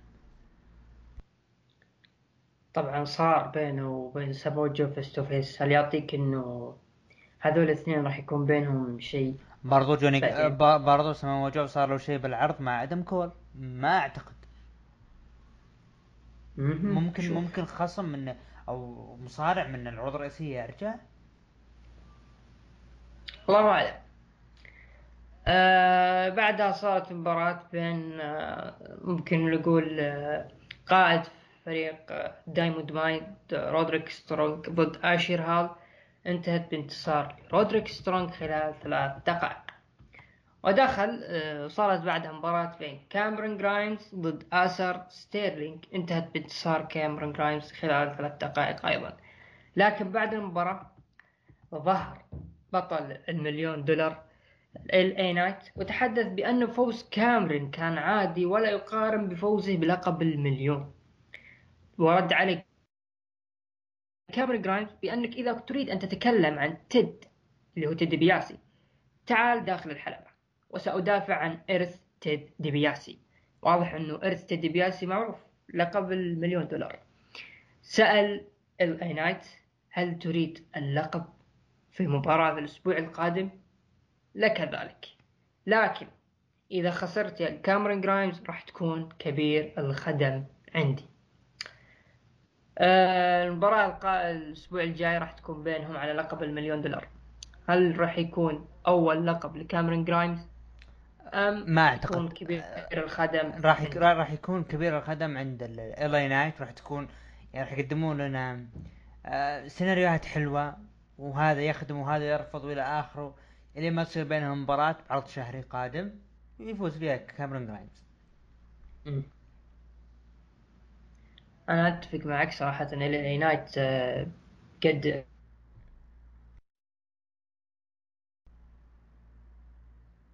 آه، عداوة حلوة بلقب المليون. صراحة كويس رجع لقب المليون آه، بين الاثنين هذول. آه، يعني كاميرون جرايمز ما وده NXT زي ما قلنا. ال WWE ما هي حابة تستعجل فيه فخلهم يعطونه وقت أكثر. بعدها صارت مقابلة بين آه، ايو شراي وستارك ودخلوا The Way وقالوا بالتوفيق في مباراتكم لا لا الأسبوع آه، القادم شراي هذه ما هي ايو شراي هذه مصارعة ثانية. شراي يعني. ما هي ايو شراي؟ لا لا لا لا. تأكد مصارعة, ثانية اسمها آه شراي آه لا لا مصارعة جديدة. أنت حتى تشوف أسلوبها تحس إنها واحدة عمرها أربع سنوات تجي تقول لك ممكن توديني البقالة. شوف أسلوبها. وهي تطلب من آه، آه ويليام ريجل لا لا ما هي ايو شراي ايو شراي آه، فازت. ه- هذه طلبت هذه جت قالت آه، أنت س- هذه أنت استعجلت. هذا برومو ثاني. أنا أتكلم عن آه، أنا أقصد البرومو اللي صار بين ايو شراي و The Way لا لا أنا أنا أبغى ال- ال- ال- البرومو اللي صار ما بين المص- المصارعة الثانية الأخرى شراي اسمها وويليام ريجل إيه. اترك ايو شراي أنا البرومو هذا حبيته. ت- ج- جاية بكل احترام وأدب وجت قالت إنه ويليام ريجل ممكن العب مباراة ضد آه، آه، آه، شو اسمه توني ستورم؟ طبعا توني ستورم من النجوم اللي آه تم تهميشهم. انطلق أكمل. طيب. آه دخل كايل أورايلي الحلبة وتحدث بأن وجوده في عالم المصارعة الحرة كان اختبار له ليجعله مصارع أفضل. وأنه يحلم بأن يكون بطل NXT ولكن آدم كول دائما ما كانت تسلط عليه الأضواء. دخل آدم كول بعدها وما أمداه ينفس في الميكروفون إلا ودخل ساموا جو ومعه ال security قال يا أخوان آسف على المقاطعة ويلا احتسوا. قال آدم كول بأنك يا أورايلي تريد أن تكون مكاني ولن تستطيع. ليش؟ لأن أنا الأفضل وأنا أعلم وأنت تعلم وسبوج يعلم والعالم يعلم كما أن زوجتك تعلم. هذا جعل آه. اورايلي يفقد أعصابه وقال لا تذكر اسم زوجتي. واتضح لي بأنك مثير للشفقة. وطلع يتصارعون ال- المصارعان. جالدوا بين ما بعضهم وسوى آه، هذا الكايلو رالي سمشن وكان سموجو بالحلبة وما تدخل ولا سوى أي شيء ل آه، آدم كول لين ما تدخلوا ال security وفرقوا عنه. آه، سؤالك رومو كايلو رايلي هل تشوف إنه قدر يقدم إنه الشخصية المظلومة في فريق ال Undisputed أنا بالنسبة لي فريق ال Undisputed كانوا قديم. أنا قلتها وقلتها لخوي قبل. إنه أنا اللي يعجبني في فريق ال Undisputed آدم كول وكايل أورايلي. كايل أورايلي هذا الساكت ترى نخاف منه. وممكن يقدم شيء مستقبلا. آه، هل تشوف إنه هذا المستقبل اللي ممكن يقدم فيه شيء آه، كايل أورايلي صار وقتها؟ طبعا آه، لا ننسى بوبي فيش من الأشخاص اللي أنا أشوفهم برضه مظلومين. اللي صار بين كايل اورالي وآدم كول خلينا نقول تكفير العداوة. خلاص. خلاص W يفكونا ندري إنهم رائعين بالاداء بكل شيء لكن ارحم والديكم فكونا خلاص أنهوا العداوة.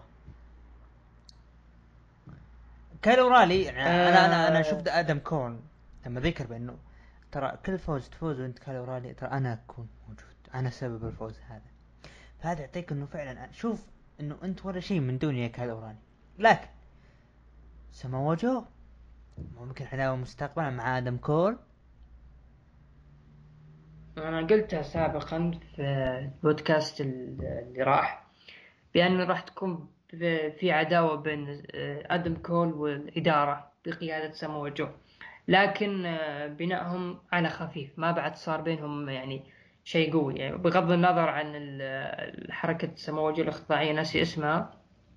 لكن هذا بالنسبة لي يعتبر. تمهيد للعداوه اللي قلتها آه، تعتبر هذا تمهيد للعداوة. يعني حتى ممكن يفوز آه، آدم كول سواء ممكن يفوز بالع... آه، بشكل طبيعي أو حتى ممكن يخسر وبداية العرض آه، الأسبوع اللي بعده يطلب سمو جو. فنشوف إيش يصير في عرض Great American Bash طبعا صارت مباراة بين جيك أطلس ومرسيدس ما- مارتينيز ضد شيا لي وبوا يا أخي كثران مباراة الاختلاط في WW الله يهديهم بس. شفت آه، شفت إصابة آه، مرسيدس مارتينيز؟ آه هي أصيبت في المباراة. إي أصيبت من قبل ما يتم تثبيته. إيه هي صح صح ذكرت ذكرت إيه حتى وقف الحكم. هل هذه بوتش من شيا لي ولا السلنج حقها خاطئ. ممكن. لأن صراحة لا ما زيالي زيالي من ال... ال- ال- زيالي من المصارعات اللي تقدم أداء رائع. ما أعتقد إنه بوتش. ممكن إنه آه، تأخ- وقت خطأ الوقت ما بينهم تأخير. لكن مم. آه، خليني بسالك الزعيمة حقتها. مين مين بتكون؟ مم. ما بالي فكرة صراحة لكن ممكن تبقى غامضة لحين تحرق علينا التسريبات. هل تكون كايري سين؟ أنت في بالك اسم معين؟ كا- كايري سين أنا أعتقد إنه كايري سين هي هو هي الاسم. ممكن. ممكن. والله ملامح الشخصية فيها من كايري سين ليش لا؟ مع انها أعتقد إنها اعتزلت عالم المصارعة بشكل كامل مو بس في ال WW يعني بشكل عام بشكل عام يعني حتى لو بتصارع في اليابان أقرب لها في. أقرب لها من ال WW ما صارعت فتجي ال WW فليش لا؟ طبعا صار في برومو بين توماسو تشامبا وصديقه آه، تيموثي ثاتشر آه، وفريق MSK ويتحدثون عن مباراتهم في عرض Great American Bash وتحدث توماسو تشامبا بانه هذا اللقب سبق وان حققت لكن أنا اللي مخليني متحمس لهذا المباراة وهذا اللقب هو وجه تيموثي ثاتشر أبغاه ياخذ اللقب علشانه ويكون له حداد وراح تكون مباراة بيننا وبينكم مباراة حامية الوطيس أه تقييمك لل- للبرومو وهل أنت فعلا متحمس لعداوه مثل توماسو تشامبا ولا؟ شوف لما نقول توماسو تشامبا وتوماثي ثاتشر هذول الشخصيتين قاعدين يقدمون اشياء. انه شوف كيف؟ أنا أرى انه أنا أرى آه أن... كمل كمل. أنا أرى إنه تو- توماسو تشامبا آه، تيموثي ثاتشر من الشخص المصارعين اللي قاعدين يقدمون أشياء جميلة بالحلبة. ليش لا ما يفوزون؟ لكن مم. أنا أبغى يتصاعدون العروض الرئيسية. مكانهم بالعروض الرئيسية خلاص كفر كل شيء توماسو تشامبا. وصدقني تيموثي ثاتشر. إذا ح... إذا هم يبغونه يطول خلوه هو اللي يكسر شوكة كاريون كروس. متحمس للمباراة. تيموثي؟ آه، تيموثي ثاتشر إيه؟ أعتقد إنه هو اللي قادر آه، تيموثي ثاتشر إنه هو اللي قادر يكسر شوكة كاريون كروس إذا حاب يطولون. لكن مباراة ضد فريق ام اس كي. ام اس كي من ال- ال- ال- الف- الفريق مكسب لل NXT توقيعهم مكسب مكسب. مكسب وأشخاص يقدمون يعني خلال- يقدمون بروموهات رائعة مباريات رائعة لكن أعتقد إنه MSK ممكن هم اللي راح يفوزون يحافظون على لقبها فعلا إنه MSK خلال آه، تقريبا أربع شهور أو خمس شهور فئة الفرق في NXT كانت شوي باردة خصوصا بعد آه، بعد ما راح Undisputed Era وكتاب الألم. فصار فريق ال لما جاء MSK وعطوهم على ما أعتقد بطولة داستي رودز والآن أبطال الفرق في NXT وراح يخوضون تحدي ضد توماسو تشامبا. فواضح إنه NXT معطينهم الثقة الكاملة في MSK واستغلوها. صراحة فريق ممتع صراحة بالنسبة لي في NXT. يعني من جد رجعوا لي الحماس في فئة الفرق في NXT. أتفق معك. طبعا طبعا تحدث برونسون ريد عن بطولة Breakout إنها سعيد بعودتها. طبعا بطولة Breakout علشان تكون في الصورة يا عبد الرحمن وإخواني المستمعين. هذه بطولة سوتها ال WW قبل سنتين تقريبا.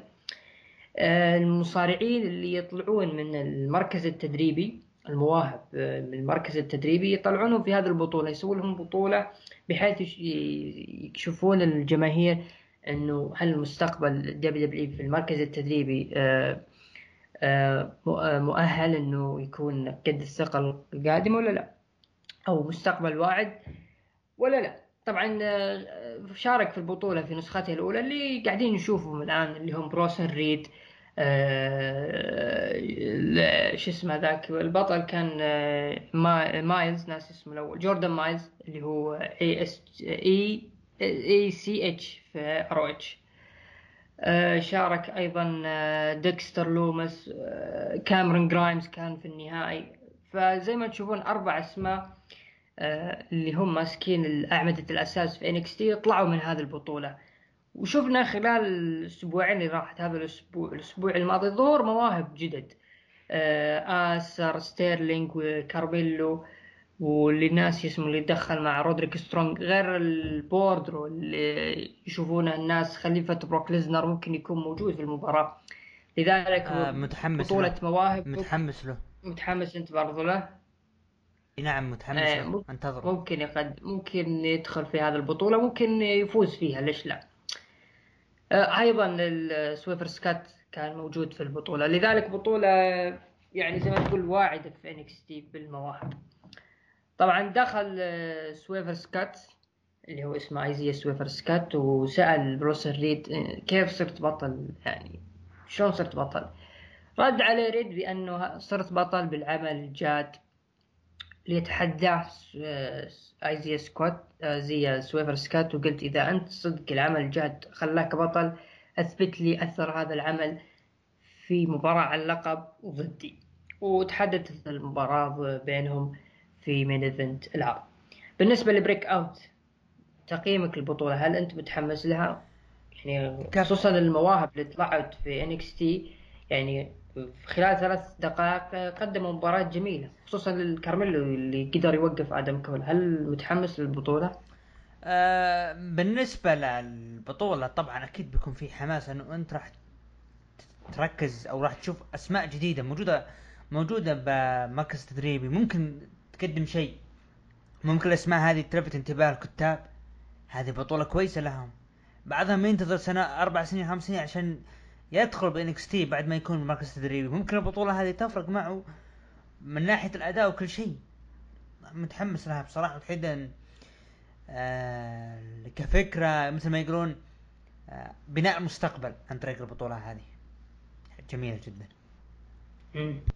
خصوصا إنه قلت برضو من قبل إنه السبب اللي يخلي AEW متفوق على NXT إنه NXT جالسة تجهز جيل جديد خلال أربع سنوات خمس سنوات قادمة. زي ما شفنا السنوات الماضية تريبل اتش من عام 2015 على ما أذكر مسك ال NXT قاعد يبني فيها على الرايق وعلى الهادي. حتى ما طلع وتكلم مرة إنه أنا الراس الكبير في NXT ليه ما شفنا NXT وسيطرتها خلال عام 2017 و18 وصار أفضل عرض بالنسبة لي خلال 2018 و19 لذلك البرود اللي قاعدين نشوفه في NXT راح يكون في برود على الهادي لين يمسكون آه، قبضتهم ويحكمون على AEW خصوصا إنهم صدقني صدقني في الأيام الأربعاء. صدقني آه، اللقب أو عفوا آه، عرض NXT ما أعتقد إنه منافس. NXT عرض تطويري.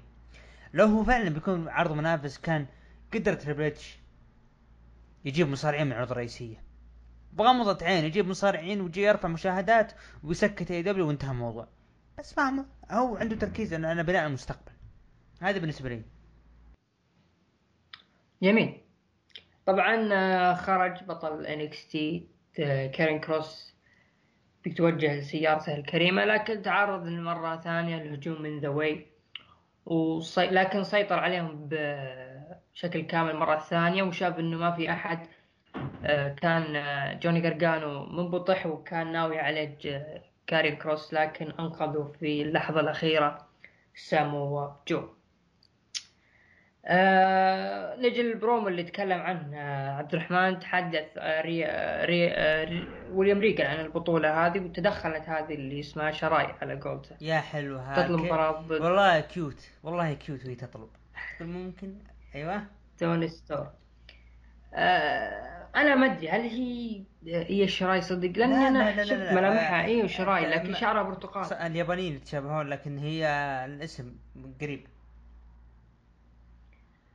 ممكن شخصية ثانية اللي هي شراي لا ما أعتقد. لا لا. تعتقد طبعا آه، بعدها صار ال main event على لقب شمال أمريكا بين البطل برونسون ريد ضد ايزيا سويرف سكوت انتهى بانتصار آه، مفاجئ بالنسبة لي لازيا سويرف سكوت وأصبح بطل جديد لشمال أمريكا في خلال 13 دقيقة. آه، برونسون ريد كيف شفت المباراة؟ مباراة رائعة أبدأ. ازيا سويرف كانت خلينا نقول آخر سبع شهور كان ضايع إلين ما قرر يبني إصابة جديدة عصابة تقول ان ال- الخ... شو اسمه يعني أنا عجزت. هيترو. آه، خوارل الأمريكان اللي هم مت- متحكمين مثل ما يقول له دخل بالرابر يعني شفت جي, آه، جي تي اي جراند سان أندرياس إيه عليك إنه اسمهم آه، سي جي جي هو هو سي جي هو كذا بيج سموك هو يمثل الله هو الله يمثل الله. فئة موجودة بأمريكا زي كذا ف. بيج سموك بيج سموك ف فكرة حلوة. عصابة بدأت. صار بعدين إنه لا مثل ما يقولون زي الدي جي برضو سي جي دخل بعالم الدي جي اللي يختم اللعبة بيشوف دخل عالم الدي جي آه ف تغيرت شخصية Swerve Scott إلى الأفضل. بروموهات أداء مباريات. يستاهل. أوكي فوز صادم مم. بالنسبة لي مفاجئ لكن بكل صراحة Isaiah Swerve Scott يستاهل وراح تكون مباراة ضد Bronson Reed الإعادة بتكون مباراة جميلة. وننتظر حتى Bronson Reed انصدم. انصدم جدا جدا جدا. كلنا انصدمنا والله. إيه، انصدم. عطنا رأيك. main event زي ما قلت main event جميل. آه، قدم فيه Bronson Reed إنه فعلا إنه قادر إنه يشيل اللقب لكن زي ما قلت أعطوه Isaiah Swerve Scott فرصة. أنا بالنسبة لي أنا كنت ألخبط بينه وبين Velveteen Dream لكن آه، طلع إنه في فرق. إنه هذا الله يستر عليه عليه عقله منتهي وهذا عقله نظيف. آه، نظيف. وطلع لك هذه العصابة اللي توني أقرأ اسمها اسمها Hit Row صح؟ أتوقع انه Hit Row؟ Hit Row. آه، وصار البطل جديد آه، للقب شمال أمريكا. طيب آه سؤال قبل ما نختم آه، سؤال تقييمك ل قبل. قبل تقييمي أم، سؤال لك أفضل مباراة بالعرض مم. المباراة في العرض آه، بالنسبة لي أنا أشوف في ال main لا أتفق المين إيفنت. عطنا تقييمك. تقييمي للعرض آه، أعطيه ستة ونص. أوه ليه؟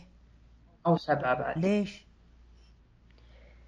آه، كان أغلبه آه، بناء من على المباريات كان ثلاث دقائق غالبيته. آه، بس في كان في حماس بالنسبة لي من خلال Karrion Kross. كان في تكرار في المشاهد بينهم. لكن حمسوني في آخر مشهد. Kyle O'Reilly و Adam Cole. تسليط الضوء على المباراة يعني يحاولون يخلصون الناس متحمسين لها. آه، Tommaso Ciampa برضو كلام كبير. يلا عشانك سبعة. سبعة. أنا بالنسبة لي أعطيه ثمانية من عشرة. طبعا مشاهدات الأسبوع هذا حصل NXT على 634 ألف مشاهد. يعطيك ألف عافية أبو عوف. آه، تقرير رائع لعرض ال Raw لعرض NXT آه، تقييم المتابعين لعرض NXT قيموه من 9 ل 10 ب 10% ومن 5 ل 8 ب 52% وأقل من 5 قيموه ب 36% أبو عوف آه، عرض الأسبوع. أنا أقول AEW أنا ارى ال Raw متابعين عطوا ال Raw بنسبة 31% يليه SmackDown بنسبة 28% يلي AEW بنسبة 15% وأخيرا أو عفوا NXT 23% وأخيرا AEW ب 15% طبعا آه، عندنا الجمهور يتفقون معك. الجمهور يتفقون معي. طبعا عندنا الأسبوع القادم عرض NXT باسم The Great American Bash واستقلال الأمريكان. عندنا الآن أربع مباريات آه، يعني بالعرض. المباراة الأولى Kyle O'Reilly ضد Adam Cole مباراة فردية. MSK ضد آه Tommaso Ciampa و Timothy Thatcher على ألقاب الفرق. والمباراة الثالثة The Way ضد Io Shirai آه و Zoey Stark على ألقاب فرق NXT النسائية.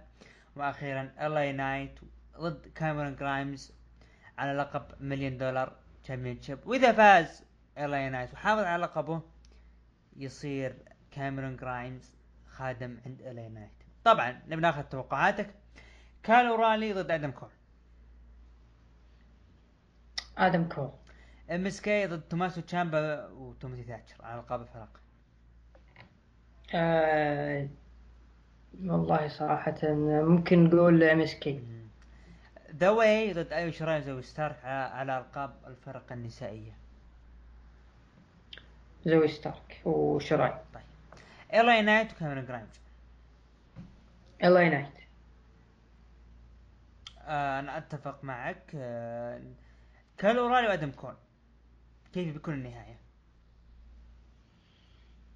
آه وشوف بالنسبة لي يعني ممكن تكون آه، نهايتين. يا إنه نهاية إنه فعلا آدم كول إذا فاز إنه يهين آه كالي أورايلي مع إنه ما أتوقع. آه في نفس الوقت آه ممكن يسوي آه حركة جديدة بإنه يا الإدارة شوفوا هذا البطل أنا حاطه في رأسي وأنا حاط راس حاطكم في رأسي فتحملوا اللي يجيكم. بس إذا فاز Kyle O'Reilly مع إنه أتوقع إنه ممكن يفوز ب ب disqualification بس ممكن تنتهي العداوة يا رب. آه إنه آه Kyle O'Reilly ممكن آه يغيب فترة شوي ويكون بناء عداوة Adam Cole والإدارة بقيادة سموجو يبدأ. ما بالنسبة لي اللي أشوفه. لكن توقع باللي يفوز يعني ممكن آدم كول ممكن. طيب. أنت شو تشوف؟ أنا بالنسبة لي أنا أرى أنه Kyle O'Reilly لأن O'Reilly هم اللي راح يبنوا له المستقبل Adam Cole خلاص كفى على كل شيء. طبعا الأسبوع المقبل راح ننتظر ومتحمسين له على احر من الجمر. آه طبعا بما أنتم راح تسمعوا هذه الحلقة المفترض أنه عرض AEW يوم الأربعاء نازل لكن راح إن شاء الله نتكلم فيه الأسبوع المقبل مع عرض AEW يوم الأربعاء القادم. نتكلم بالعرض الأسبوع هذا والقادم. طبعا إن شاء الله. إلى هنا نصل الختام. كلمة ختامية أبو عوف. أبد شكرا لك أخوي الباريستا. استمتعت جدا جدا معك كالعادة مع الحديث معك. وأتمنى إخواننا المستمعين استمتعوا بالبودكاست. وانتظرونا إن شاء الله في ذا جريت امريكان باش يعطيك العافيه أبو عوف شكرا للمخرج دحيم العلي كان محدثكم بريست عبد الرحمن وزميلي أبو عوف ومن الاخراج دحيم العلي نراكم بإذن الله الأسبوع المقبل في الحلقة رقم 72 إلى اللقاء.